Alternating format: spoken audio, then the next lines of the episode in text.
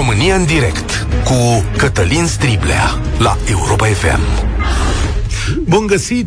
Bine ați venit la cea mai importantă dezbatere din România. La București, câteva sute de mii de oameni sunt ostaticii unei greve zisă spontană la societatea de transport, adică cei cu autobuzele și tramvaele. Aceasta a fost declanșată din senin și are revendicări salariale. La 7 dimineața, când erau minus 5 grade, am văzut oameni mergând pe liniile de tramvai de pe podul Grand pentru că trebuiau să ajungă la muncă.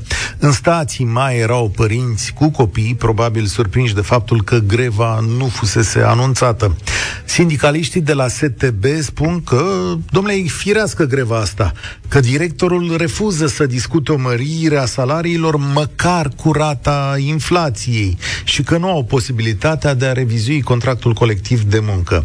Mai spun că salariile lor de pe hârtie nu pot fi atinse decât dacă lucrează weekenduri consecutive, da? Și se plâng de starea proastă a parcului auto, ceea ce e adevărat. Au cerut demisia directorului. De partea cealaltă, directorul, care se numește Adrian Criț, e acuzat direct de practici mafiote, asta însemnând abuzuri, evaziune fiscală, înregistrarea în fals a unor documente, o serie de dosare penale ar fi în lucru, spune directorul. Cel spre care se îndreaptă acuzațiile este șeful sindicatului, Vasile Petrariu, care este, surpriză, și consilier PSD. Consilier local. De asta primarul Nicușor Dan a numit greva politică. O instanță va decide imediat, adică în ora următoare, dacă este legală sau nu. Dar, în mod clar, situația seamănă izbitor cu cea de la metrou. Adică, cine se ia de afacerea sindicatului dispare, iar ca să se întâmple astea sunt luați ostatici cetățenii obișnuiți care mai și plătesc serviciul livrat de societatea respectivă. De altfel, legătura sindicatelor în România, așa la modul general, cu politica este mai mult decât evidentă. O parte dintre liderii marilor sindicate din țara asta au fost sau sunt membri de partid. Unii au ajuns și deputat, măcar unul dintre ei a ajuns la pușcărie. Cei care au preluat marile sindicate din perioada comunistă administrează și niște averi uriașe ale acestora, și care s-au transformat apoi în adevărate companii. Un exemplu de reușită în domeniu vi-l dau acum. Este domnul Dumitru Chiriță, fost șef al sindicatelor din energie și al Blocului Național Sindical, care apoi a ajuns deputat și mai nou șef la ANRE. Știți ce e ANRE? E cu curentul electric, cu facturile. De ce îl dau eu exemplu acum pe domnul Chiriță? Pentru că de 24 de ore îl caută toată țara pe motiv că el ar fi plecat în concediu și țara îi spune: hai, domnule, să participi și tu la rezolvarea crizei astea politice. Da. Dar ieri a fost grevă în școli, deocamdată de avertisment, dar un mesaj pe care l-am primit la redacție suna în felul următor: domnule, de ce n-au făcut grevă când erau în online și doar o parte dintre ei s-au prezentat la lucru? Chiar așa, de ce n-ați făcut grevă ieri? Dar să nu mă înțelegeți greșit. În ciuda acestor fapte, România suferă din lipsa sindicatelor, mai ales în industriile noi sau care nu au avut parte de fostele sindicate comuniste. Inechitatea majoră de la noi din țară și faptul că în țara asta sunt salarii de mizerie se datorează și faptului că nu prea avem sindicate sau nu avem sindicate decât în anumite locuri. Da? Și în foarte multe situații patronii pot abuza. Industrii întregi au lucrători care sunt împiedicați să adere la sindicate, iar alte industrii nu au deloc. Mai mult, în corporațiile din România, să iau alt exemplu, acesta e un lucru de neconceput. Cum să fie, domnule, sindicat la corporație? Un echilibru e necesar și în această zonă. Dar unde să-l căutăm? De-aia vă provoc la dezbatere astăzi despre modul în care funcționează acest echilibru sindical în România. 0372069599. Ai încă o dată telefonul ăsta ca să ne audă toată țara. 0372069599.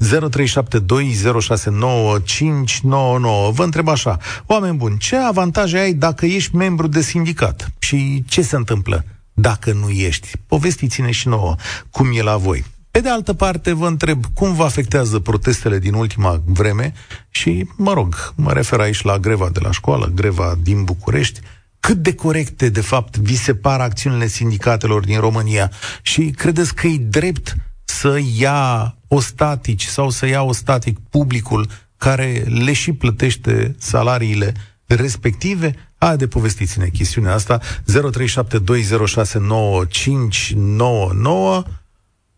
Hai să vedem cu cine deschidem. Cu Maria, da? Zic bine? Salutare, da, Maria. Da, foarte bine. Salutare. Bună ziua, domnul Striblea. Da, eu lucrez în Compania Națională Poșta Română. Lucrez de 17 ani. Am un salariu net de 1700 de lei. Am colegi care lucrează în Compania Poșta Română, sunt factori poștari, au 40 de ani de muncă și un salariu de 1800 de lei. Foarte mici salariile la poștă, așa e și spre știința mea. Da. Foarte mici salariile, foarte mici și foarte mari lipsuri, domnul Striblea. Asta știu, dacă nu-i român să nu se plângă de poșta română, adică știm că și serviciile foarte sunt mari pe măsură. Lipsuri și foarte mare lipsuri de personal, pentru că cine ar vrea să vină să se angajeze pe un salariu minim pe economic? Da, vă dau dreptate. Și să pleci dimineața când sunt minus 2-3 grade și să te întorci seara în oficiu poștal, pentru că munca unui salariat nu se știe niciodată când se termină. Mai aveți imprimantele alea, Maria? Mai aveți imprimantele alea care... Nu le mai avem, nu. Doamne, dar în schimb nu am avut vreo 2 luni de zile hârtie pentru imprimantele acestea noi. A trebuit să facem chetă și să cumpărăm hârtie. Și să cumpărăm pixuri, și să cumpărăm capsatoare, și să cumpărăm foarte multe lucruri. Uitându-mă la presa din ultimii ani, Maria, poșta asta a fost victima nenumărate furăciuni, întorsături, contracte, nenorociri. Spune-mi însă, în ce măsură pentru tine, ești membră de sindicat, că acolo bănuiesc că toată lumea e membră. Da, sunt membră de sindicat la sindicatul din București. Mai suntem, în oficiul în care lucrez, mai suntem 4 care suntem în sindicatul din București. Restul s-au mutat la un sindicat din Constanța. Cu ce vă e de folos să fiți membri de sindicat? Cu nimic, cu absolut nimic. Am sunat odată și am spus, domnule, dar poate este posibil așa ceva, să lucrezi pe un salariu de mizerie. Să nu ai o parte salariu de mizerie, să nu ai absolut nimic, să nu... Pur și simplu, eu lucrez într-un oficiu poștal, mărginaș, într-un cartier defavorizat și nu mai avem nici geamuri, nu mai avem... Și ce ți-a zis de la... Ce ți-au zis de la sindicat? Să spuneți să rumâna că aveți de muncă. Ok. Acesta a fost. Și dacă n-ai fi membru de sindicat, Maria, ce s-ar întâmpla? Adică... Nu s-ar întâmpla nimic, adică chit că ești, chit că nu ești. Doar că cotizezi cu 17 lei în fiecare lună la sindicat. Și șefii de la sindicate ce salarii au așa? Tot 1700? Evident că nu, îți dați seama că nu 1700 de lei. Cum să aibă 1700? Dar problema este că nu a venit niciodată niciun membru de sindicat să discute, să intereseze. Dom'le, dar în ce condiții lucrați? Uitați, pandemia asta... Da, a fost toată lumea, a stat acasă, noi a trebuit să mergem pe strânzi, adică nu a contat că e pandemie, că e stare de urgență, că este stare de alertă, trebuia să vii în fiecare zi la muncă, să te duci cu corespondență, să te duci cu pensii, oamenii așteptau, nu aveai cum să spui, dom'le, stai că noi nu mai lucrăm astăzi, că e COVID. Nu, noi trebuia să fim prezenți la muncă. Nu s-a făcut niciodată nicio testare. A fost... Cum a fost? Și azi dimineață, când ai văzut că nu mai merge nici autobuzul, cum ți-a fost să te duci la muncă? Asta este, am zis, ce să fac acum? Merg pe jos, na, ce pot să fac? Eu cred, oamenii sunt îndreptățiți să facă lucrul acesta, adică... Nu te-a supărat? Sunt de acord. Nu. Am înțeles. Sincer, nu. Pe mine, nu. Am zis, ei au motivele lor, au niște motive întemeiate, lipsa contractului colectiv de muncă, salariile, condițiile. Adică, cei care lucrează într-o companie de stat Așa se întâmplă, adică. Bine, ei nu mai sunt companie, sunt subordonați primăriei, dar... Da. Îți mulțumesc tare mult pentru mărturia ta. Știți care e treaba? Băi, la poștă nu prea au pe cine să iau stateș decât într-un moment, când se dau pensiile. Dacă face greva poștă în ziua în care se dau pensiile, aia va fi o pensie foarte resimțită. Da? Bine, multe acum se dau pe card și de-aia poate impactul va fi mai mic. Dar dacă nu-ți vine factorul cu pensia, aia e. Asta e povestea.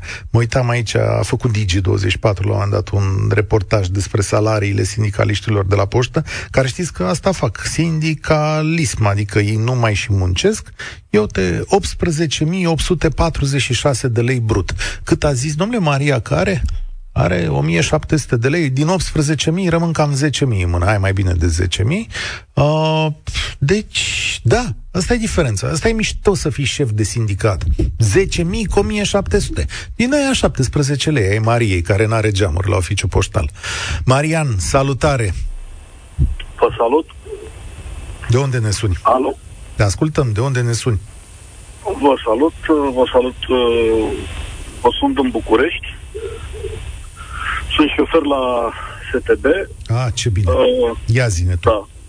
Îmi pare rău pentru doamna de la poștă, pentru că sindicatul doamnei nu este alături de dânsa. Eu nu pot să vă spun același lucru, pentru că la noi sindicatul, cel puțin față de mine și față de colegii mei, sunt mereu alături de noi, ne învață să ne cerem drepturile. Am făcut foarte multe demersuri către domnul director, nu ne-a băgat în seamă. Ne băgându-ne în seamă, a trebuit să facem o chestie de asta, pentru că lună de lună ne rugam de dânsul. Dumneavoastră știți că noi la mașinile pe care le conducem cumpărăm ulei pentru compresoare, cumpărăm plăcuțe de frână, cumpărăm aproape tot. Cine ce putem cumpărăm, să cumpărăm, adică... ca să putem să ne facem din banii noștri. Din banii voștri, pentru că să zic. Da, pentru că magazia nu are să ni le dea. Dar și zice... le cumpărăm din banii noștri, vă rog. Zice domnul director că sindicatul din care faceți parte... a înregistrat în fals piese de 1,5 milion consumabile din astea de, ziceți dumneavoastră, de 1,5 milion de lei care nu au intrat niciodată în...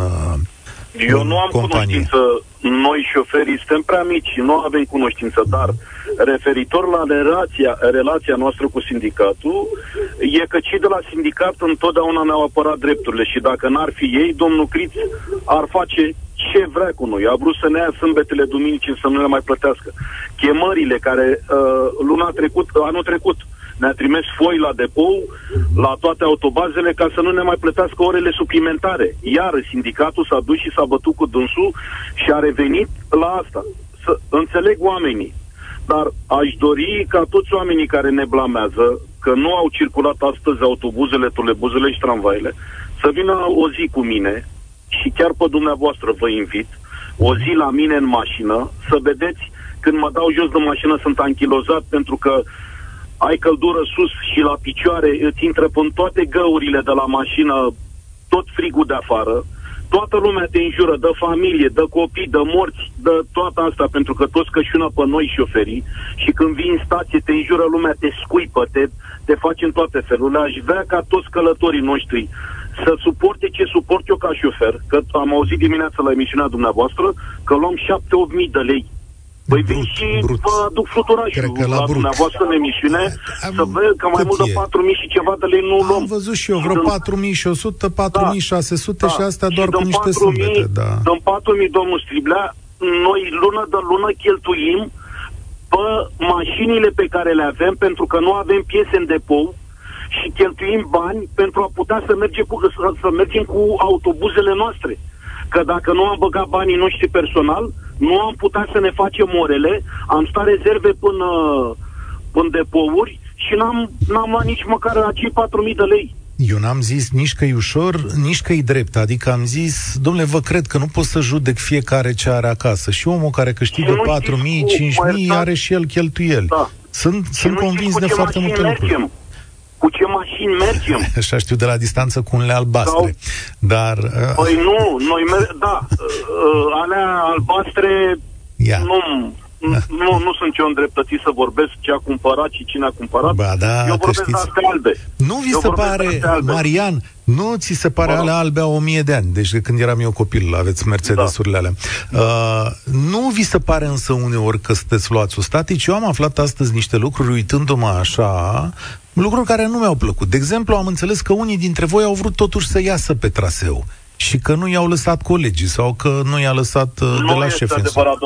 Nu este adevărat, domnul Striblea. Noi ne-a ajuns cuțitul la os, am fost ieri, am stat toată ziua în frig acolo, domnul director nici măcar nu a avut bunul simț să coboare la noi sau să primească delegațiile la dânsul, că dacă ne primea ieri, ieșeam în traseu astăzi, nu? Dar a trebuit aici să nu ieșim în traseu ca să ne asculte domnul director, să ne primească la el. De ce nu ați dat drumul măcar la treimea legală? Adică, domnule, facem grevă? Da. Aici, pe mine, mă depășesc chestiile astea, pentru că eu sunt doar un șofer și fac parte dintr-un sindicat. Înțeleg necazurile, dar e corect? Da. Adică față de mine, care din taxele și impozitele mele se plătește acolo, față de oamenii care au luat bilet, e corect să nu... Cu toate necazurile pe care le aveți, întreb omenește, e corect să nu meargă treimea aia? Este adevărat, dumneavoastră aveți dreptate, dar vă spun ce văd eu în mașină. Și pot să vă demonstrez. Dintr-o 100 de călători, maxim 10 bifează. Da, da. Și atunci de unde să vină bani la regie, domnul Striblea? De unde? Că guvernele anterioare au învățat pensionarii, am învățat toți pensionarii și toată lumea care au lucrat să meargă pe gratis. În străinătate nu există așa ceva, domnul Striblea. În sănătate toată lumea plătește când se suie în autobuz. Marian, aici ai dreptate, sunt o grămadă de oameni care nu plătesc, sunt o grămadă de oameni cărora le dăm subvenție, recunosc. În același timp, municipalitatea asta a făcut niște eforturi, adică vouă vi s-au mărit salariile în ultimii ani, dreptei? Da, cu 6% în 3 ani. E, ziceau că în ultimii 4 ani s-au dublat, așa am auzit eu de dimineață. Că în ultimii 4 ani treptat vi s-au dublat salariile. E adevărat aici, te ajut eu un pic. Te ajut eu un pic, că la dublarea asta v-a pus și brutul în spinare. Știu cum e. Luați brutul de aici, că era în partea aia la altă și normal că acum ați scrie, în loc să scrie la brut cât era, scrie 8.000, 9.000, 10.000, că vi le-au pus pe toate acolo. Păi da, și ei tot 4.000 și cât ei. Da. Eu te înțeleg, dar spune-mi un ultim lucru, că vreau să ascult și alți ascultători. Doamne, ai încredere deplină? Astăzi s-au făcut niște acuzații grave referitoare la șefii voștri de sindicat, că sunt niște oameni cinstiți?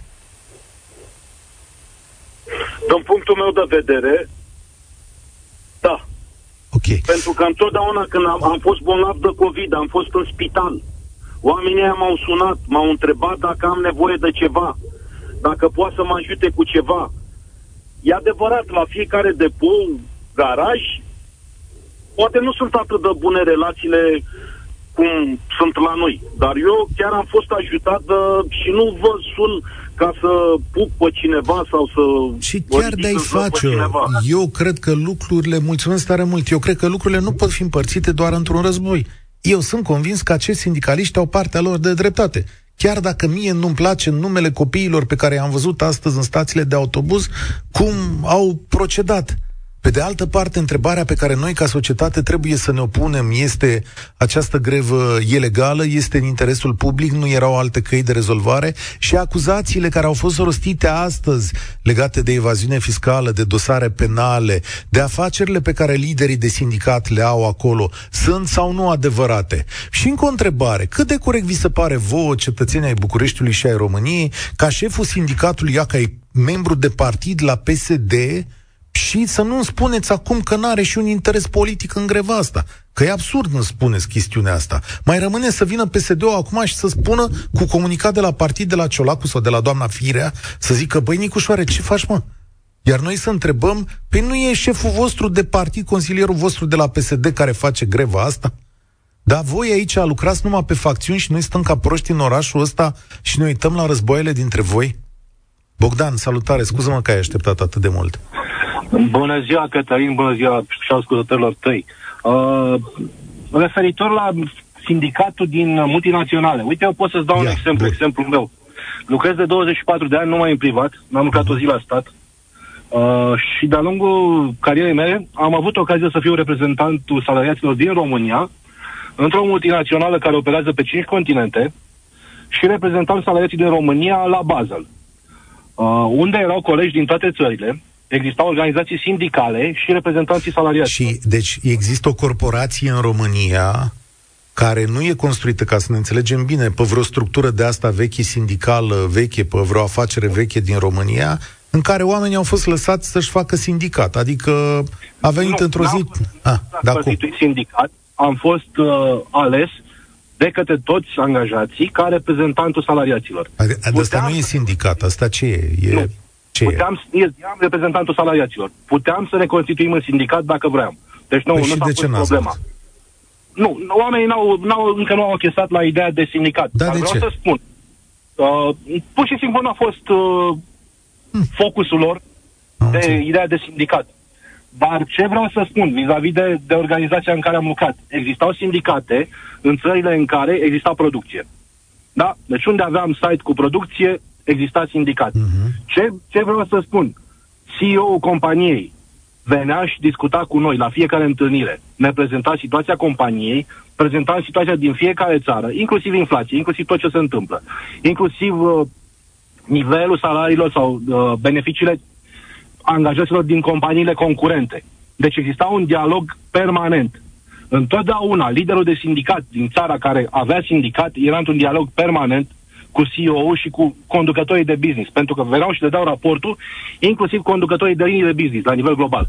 Bine, și asta e o situație care e o situație foarte bună, dar care se regăsește așa în general în afacerile din România, adică...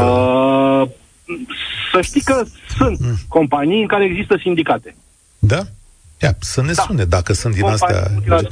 Să mă sune un sindicalist din IT.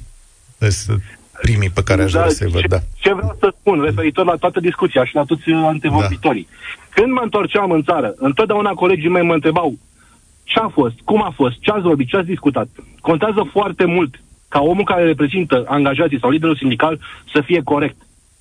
Să dai informația corectă, să spui ce s-a discutat. Putea să spun, păi aia sunt niște închiși, nici nu i-au ascultat. Contează foarte, foarte mult cine este portavocea. Și atunci, și acum revenim la organizațiile sindicale românești. În contextul în care să spune cu subiect și predicat, să fie dat jos omul care este numit de PNL. Da? În contextul în care te duci și vezi că vicepreședinte de organizație mare sindicală, nu-i dau numele, are probleme grave, da? Hărțuire sexuală, dosare. Asta este important. Omul care spune lucrurile și cum le spune. Pentru că și Marian avea dreptate. La nivelul lui ajung niște informații. Dacă informațiile alea sunt greșite, eronate sau manipulate, înțelegerea lui este total greșită. Da. De obicei se poartă bătălia asta și e greu să-i critici pe oameni că vor ceva bani în plus. Noi toți vrem ceva bani în plus, adică nu e om pe lumea asta să n-aibă probleme și să gândească la faptul că e îndrituit, adică bănuiesc că și tu, Bogdan, ai vrea o mărire de salariu cu 10% în perioada asta. Bineînțeles, eu plec dimineața de acasă după bani. Asta le spun și colegilor mei. Toți plecăm de acasă după bani. Dar revenim la mișcarea sindicală din România. Cred că e foarte important cine este liderul sindical. În momentul în care omul are probleme grave, cred că ar trebui să vedem cine cum e. Și de aici ar trebui să meargă de jos în sus schimbarea. El a fost Bogdan. Nu sindicalist, dar reprezentant. Asta, vedeți ce importantă e nuanța asta. Încercați totuși să faceți grevă fără sindicat, să vedeți cum vă iese într-un moment de stat de restriște. Sau să negociați un contract colectiv de muncă. Știți că sunt contracte colective de muncă unde se stabilesc niște drepturi. Ia să vedem, puteți să negociați așa ceva într-o corporație? Mihai, salutare, ești la România în direct astăzi despre sindicate, pornind însă de la proaspetele proteste pe care le avem și aici, în București. Salutare! Eu am sunat să subliniez un aspect care a reieșit din discuția cu primul ascultător și nu e foarte corect. În primul rând, nu am cunoscut situația deplorabilă în care se găsește Poșta Română. Eu sunt avocat. Nu mi-am închipit niciodată că oamenii cu care lucrez aproape zilnic câștigă salarii de mizerie. ci că sunt în situația în care, pe care a descris-o interlocutoarea dumneavoastră mai devreme. Ce vreau eu să punctez este faptul că Poșta Română nu trimite doar pensiile. Este un pion principal în desfășurarea actului de justiție. Absolut toate citațiile. Sigur că da. Da, sigur. Exact, de la instanțe, plus procedurile prealabile. În faza de regularizare a cererii de cheamare în judecată, mai sunt alte proceduri cu scrisori cu conținut declarat, care se fac în cazul ordonanțelor de plată. Deci în momentul în care Poșta Română ia o măsură, cum s-a luat la nivel de București, se blochează sistemul de justiție, cred că în aceeași măsură în care s-a blocat acum ceva ani în urmă, când magistrații au protestat. Norocul este... Pentru că nu este corect față de oamenii ăștia care, într-adevăr, fac un serviciu public de o importanță extraordinară. Bine, e domeniul în care activez și poate îl resimt mai mult decât alții. Salariul mediu al factorilor poștali este de 2200 de lei, să știi. Ăsta e salariul mediu al factorilor. Este foarte puțin acum, și condițiile sunt mizerabile, asta trebuie spus, dar acolo nu se reușește mai mult. Te rog, ți-am luat vorba din gură. Acum, ca să revenim la discuția principală a emisiunii, legalitatea acțiunii de astăzi va fi stabilită de instanța de judecată. Eu, prin prisma profesiei, am încredere totală că legalitatea acestei acțiuni va fi analizată în mod concret și corect de instanța de judecată. Da, dar care-i prima ta impresie? Adică este legală, ar putea să fie legală această acțiune de asta? Niciun avocat nu corect nu ar putea să pronunțe o soluție. Asta ar însemna să mă erigez în instanță de judecată. Okay. Dar mai e o chestiune pe care am observat-o. Eu sunt din provincie. Se poartă discuția în spectru în care liderul de sindicat din București este membru de partid. Eu nu am cunoscut, din discuție a rezultat faptul că PSD ar încerca să-l încurce pe Nicușor Dan, care face parte din altă... Era o supoziție, eu am lansat. Da. Eu ca provincial, care nu sunt la curent cu chestiunile astea, aud doar liderul de sindicat PSD a luat măsuri pentru blocarea traficului în București, dar PSD e la guvernare. Da. Nu fac corelațiile pe care le face dumneavoastră, cei care locuiți în capitală și sunteți mult mai la curent. Adică, până la urmă, am dat seama care... PSD, nu e la guvernarea acestui oraș. Pentru mine, ca provincial, mi se pare că liderul de sindicat face un defavor organizației care acum este la guvernare. Guvernul și partidului său. Dar domnul Rădoi, îți aduc eu aminte, domnul Rădoi de la metrou, când a oprit metroul în oraș, apropo, că nu mai știe nimeni de dosarele penale ale cetățenilor de la metrou.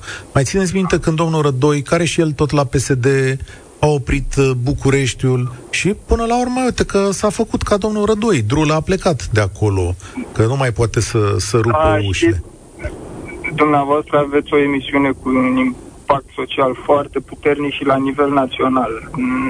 Noi nu cunoaștem toate aspectele astea, dar până la urmă am înțeles ce urmăreați să subliniați. Eu încerc... Sunt chestiuni controversate și bineînțeles că cei mai afectați sunt oameni nevinovați, adică sunt părinte, am copii mici, îmi duc copilul la școală. Întotdeauna m-am temut de București și de traficul din București. Întâmplător chiar merg spre București acum și nu știu ce se întâmplă atunci când ajung. Mă aștept la niște blocaje. O să fie o după-amiază interesantă. Ia-o încet și cu răbdare. Da, sunt mai multe mașini pe stradă. Îți mulțumesc tare mult, Ele Mihai. Sunt mai multe mașini pe stradă pentru că locul autobuzelor este luat de car sharing, de taxiuri, de oamenii care au ieșit să facă bani, că așa se învârte societatea, nu? În momentul în care prinzi o oportunitate și mașinile astea, sigur că vor face coloane. Despre asta e vorba, așa că înarmați-vă cu răbdare. Și atenție, nu oamenii care lucrează onest și cinstit în turele alea, care sunt infernale, ale șoferilor și vatmanilor din orașul ăsta, și o meserie grea. Nu acolo punem noi întrebări de ce ați făcut asta, nu? Întrebările sunt mai curând adresate acestor lideri, care sunt de ani de zile în funcție, au interese politice. Astăzi aflăm că au interese grele de afaceri și că oamenii sunt acuzați că ei controlează în mod fizic această mișcare, da? La asta trebuie să căpătăm răspunsuri. Sau, în primul rând, autoritățile trebuie să ne dea răspunsuri. Daniel, salutare, ești la România în direct. Protestele sau greva din București ne duce la întrebări despre sindicate. Ești membru sau ești patron sau ești... Bună ziua, Daniel, sunt din Iași. Nu mai sunt membru de sindicat. Am fost timp de 14 ani membru de sindicat până anul trecut, în septembrie. Și am renunțat pentru că singurul beneficiu pe care îl aveam era o sacoșă care venea înainte de Crăciun în valoare de vreo 30 de lei tot ce primeam acolo. Cotizam 1% din salariul brut. Să spunem, la un salariu de 3.000 de lei înseamnă undeva la 360 de lei pe an. Ori 1.000 de angajați. Nu știu ce se întâmplă cu banii aia ai noștri pe care îi cotizam sindicatului. În ce industrie lucrați voi, 1.000 de angajați? Lucrez la o multinațională în domeniul energetic. Aha. Deci, și, da, acolo cam care e rostul sindicatului? Am fost și vicepreședinte de sindicat la început, pentru o perioadă, vicepreședinte de grupă sindicală, și am renunțat și la acea activitate. Vă spun și de ce. Mi-aduc aminte, undeva prin 2009-2010 ne-au înghesuit într-un autocar și ne-au dus la București să facem grevă. Nu știam ce fel de grevă facem. Am fluierat în fața guvernului să dăm jos guvernul. Noi nu aveam absolut nicio problemă la momentul respectiv. Iar un alt motiv pentru care am ieșit, atunci când se făceau acele ședințe locale sindicale, dacă nu prea măream conducătorul nostru sindical, degeaba participam la acele ședințe. Deci, era ca la partid? Asta vrei să Era ca la partid. Trebuia doar să ridicăm mâna și să spunem că da, suntem total de acord cu ceea ce ați spus și ceea ce ați gândit și ceea ce vreți să faceți. Zi-mi și ceva de bine, că până la urmă oamenii ăștia vă protejau salariile, nu? Adică... Nu ne protejau salariile. Acești oameni sunt plătiți de administrație, ei au, ocupă funcție de șef de departament, au mașina pe care le-o plătește firma, niciodată nu o să ne protejeze și tot timpul ei vor face ce va zice administrația. Cu atât mai mult, în toată perioada asta, nouă ni s-au tăiat sporuri, ni s-au tăiat toate beneficiile, pe motivul că v-am crescut salariile și au fost introduse în salariul brut. Salariul n-a crescut. Deci este era numai o păcăleală. Deci matematica lor nu bate cu matematica noastră în niciun fel. Deci e un sindicat vopsit, cum s-ar spune. E un sindicat vopsit, cum cred că sunt multe din sindicatele din România. Aha. Și liderii ăștia de sindicat, așa, cam cât câștigă față de voi? Pentru asta suntem și noi curioși. Noi suntem curioși chiar să ne spună dacă ei plătesc cotizația la sindicat. Pentru că n-au zis niciodată lucrul ăsta. Și-au cumpărat apartamente, au afaceri, nu le-a verificat nimeni niciodată conturile, nu le-a verificat niciodată nimeni afacerile pe care le face tot cu firma la care lucrează. Adică se poate și asta? Se poate și asta. Și atunci firma are tot interesul să-i susțină pe acești lideri sindicali, pentru că la momente grele, în realitate, ei dau o mână de ajutor, nu? Exact. În continuare, cred că și în firma în care lucrez și în domeniul în care lucrez, multă lume consideră că sindicatul aduce beneficii, dar nu aduce absolut niciun beneficiu. Dar spune-mi ce ți s-ar putea întâmpla acum că nu mai ești lider sindical? Să zicem că dacă urmează niște disponibilizări la voi, ce protecție mai ai? Am protecția contractului individual de muncă. Sindicatul, am trecut în perioada asta de 14 ani prin foarte multe disponibilizări și am văzut ce s-a întâmplat. Sindicatul a fost primul care venea în rândul lucrătorilor și ne spunea că e mai bine să plecăm noi înainte să ne dea ei afară. Și ei spuneau că luptă pentru noi, dar niciodată nu a fost o luptă. Am înțeles. Mulțumesc tare mult. El a fost Daniel. Să știți că liderii sindicali au obligația de a depune declarații de avere. Avem o lege în acest sens, după care unul dintre liderii sindicali, care a fost și deputat, domnul Liviu Marian Pop, a depus o lege ca să nu se mai depună chestiunea asta. Nu a trecut legea asta, nu își depun cu toții declarațiile și la un moment dat cineva a făcut un calcul legat de averile liderilor sindicali, jurnalul, publicația Jurnalul, și zice așa: de la distanță, cel mai bine plătit lider sindical este Leonard Bărăscu, președintele CNSLR Frăția, care îi asigură un venit de 134.000 de lei potrivit declarației de avere din anul 2020, dar mai ai niște bani și de la Federația Sanitas, 184.090, dar este și președinte al unui consiliu de administrație, 164.000, și mai are și 18.000 care vin de la o societate Edusind, și continuă lista asta, care recunosc este importantă și interesantă. Da, eu am citat din Jurnalul momentul ăsta. Andy, salutare, ești la România în direct. Salutare, domnul Cristian. Cătălin. Vreau dumneavoastră mai devreme că ați dorit să vorbiți cineva. Auziți? Da. Salutare, te ascult. Ați dorit să vorbiți cineva dintr-un sindicat privat. Da. Bun. Ce anume ați dorit să știți? Ia, zi-mi în ce industrie, da? Zi-mi în ce industrie ești și cât sunteți. Rezultatul are mai relevanță. Am fost până acum 2 ani în industria tutunului, da? E o companie multinațională care, bineînțeles, câștigă foarte bine în România, face foarte mulți bani în România, dar și noi aveam un sindicat, da? Okay. Bine, sindicatul ăsta, ca să înțelegem, nu a fost de la început, nu a existat, fiind o multinațională, nu exista sindicat când s-a înființat, a venit din cauza că angajații au cerut acest lucru, da? A fost acceptat la nivel de multinațională. Bineînțeles, puteam și noi cotizații, așa cum ziceau colegii, da? Înainte. În fine, la noi era de 1% raportat la salariul care era. Așa văd că e prețul. Că e mult, că e puțin, da, nu contează, raportat la acel salariu, dar, ca să zicem așa, erau beneficii.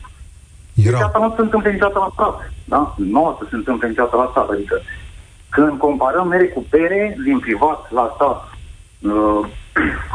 având în vedere că la stat altfel funcționează banii, altfel se gestionează banii și nu există acea claritate, da? În gestionarea și cheltuirea banului public, că nu e ceva ce nu se știe, da? Versus o multinațională în care trebuia să răspund cuiva pentru orice buget, orice alocare de fonduri, orice cerere care o făceai, că voiai, nu știu, un angajat fix să primească un bonus adițional, trebuia să dai cu subsenatul până sus la general managerul de pe Europa. Deci asta nu se întâmplă niciodată la stat. Dar spune-mi, care erau acele beneficii pe care le spui există în sindicatul? Bun.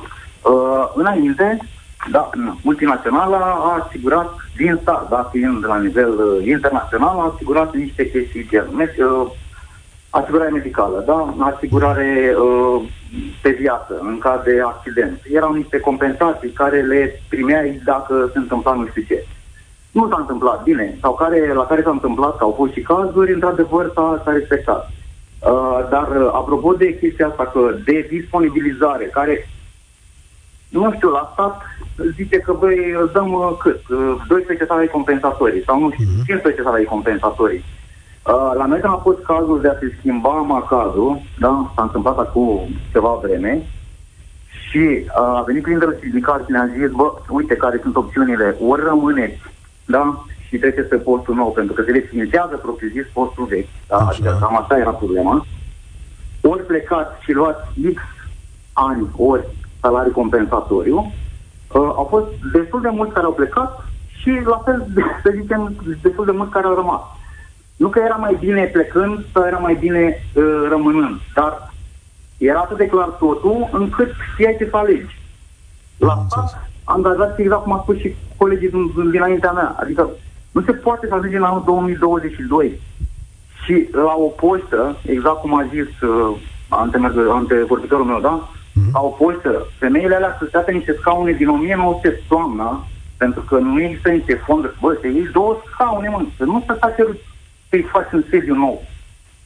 Stăm la urban, la rural, ca să înțelegem, adică deci, nu e un oficiu portal. Per ansamblu, wow. Ca să trag eu o concluzie aici, tu zici, domnule, la noi era de bine, adică oamenii și-au făcut și treaba și noi eram și mulțumiți. Da, era de bine, dar era totul pe foaie, adică atâta timp cât totul e pe foaie, trebuie să-ți faci treaba, că dacă nu, cineva te trage la răspundere, dacă nu e, mai este totul pe foaie. Cine se trage la răspundere? Când șeful tău e la fel de corupt ca tine. Când șeful șefului tău e la fel de corupt ca tine. Păi, ce explicație bună. Despre ce vorbim? Despre asta vorbim. Mulțumesc tare mult ce ai lăsat această întrebare peste zi. Păi nu cumva e vorba și de corupție în toată povestea asta? Că nouă așa ni se spune astăzi, în cazul acestei greve, așa zis, spontane. Câtă corupție încape în greva asta?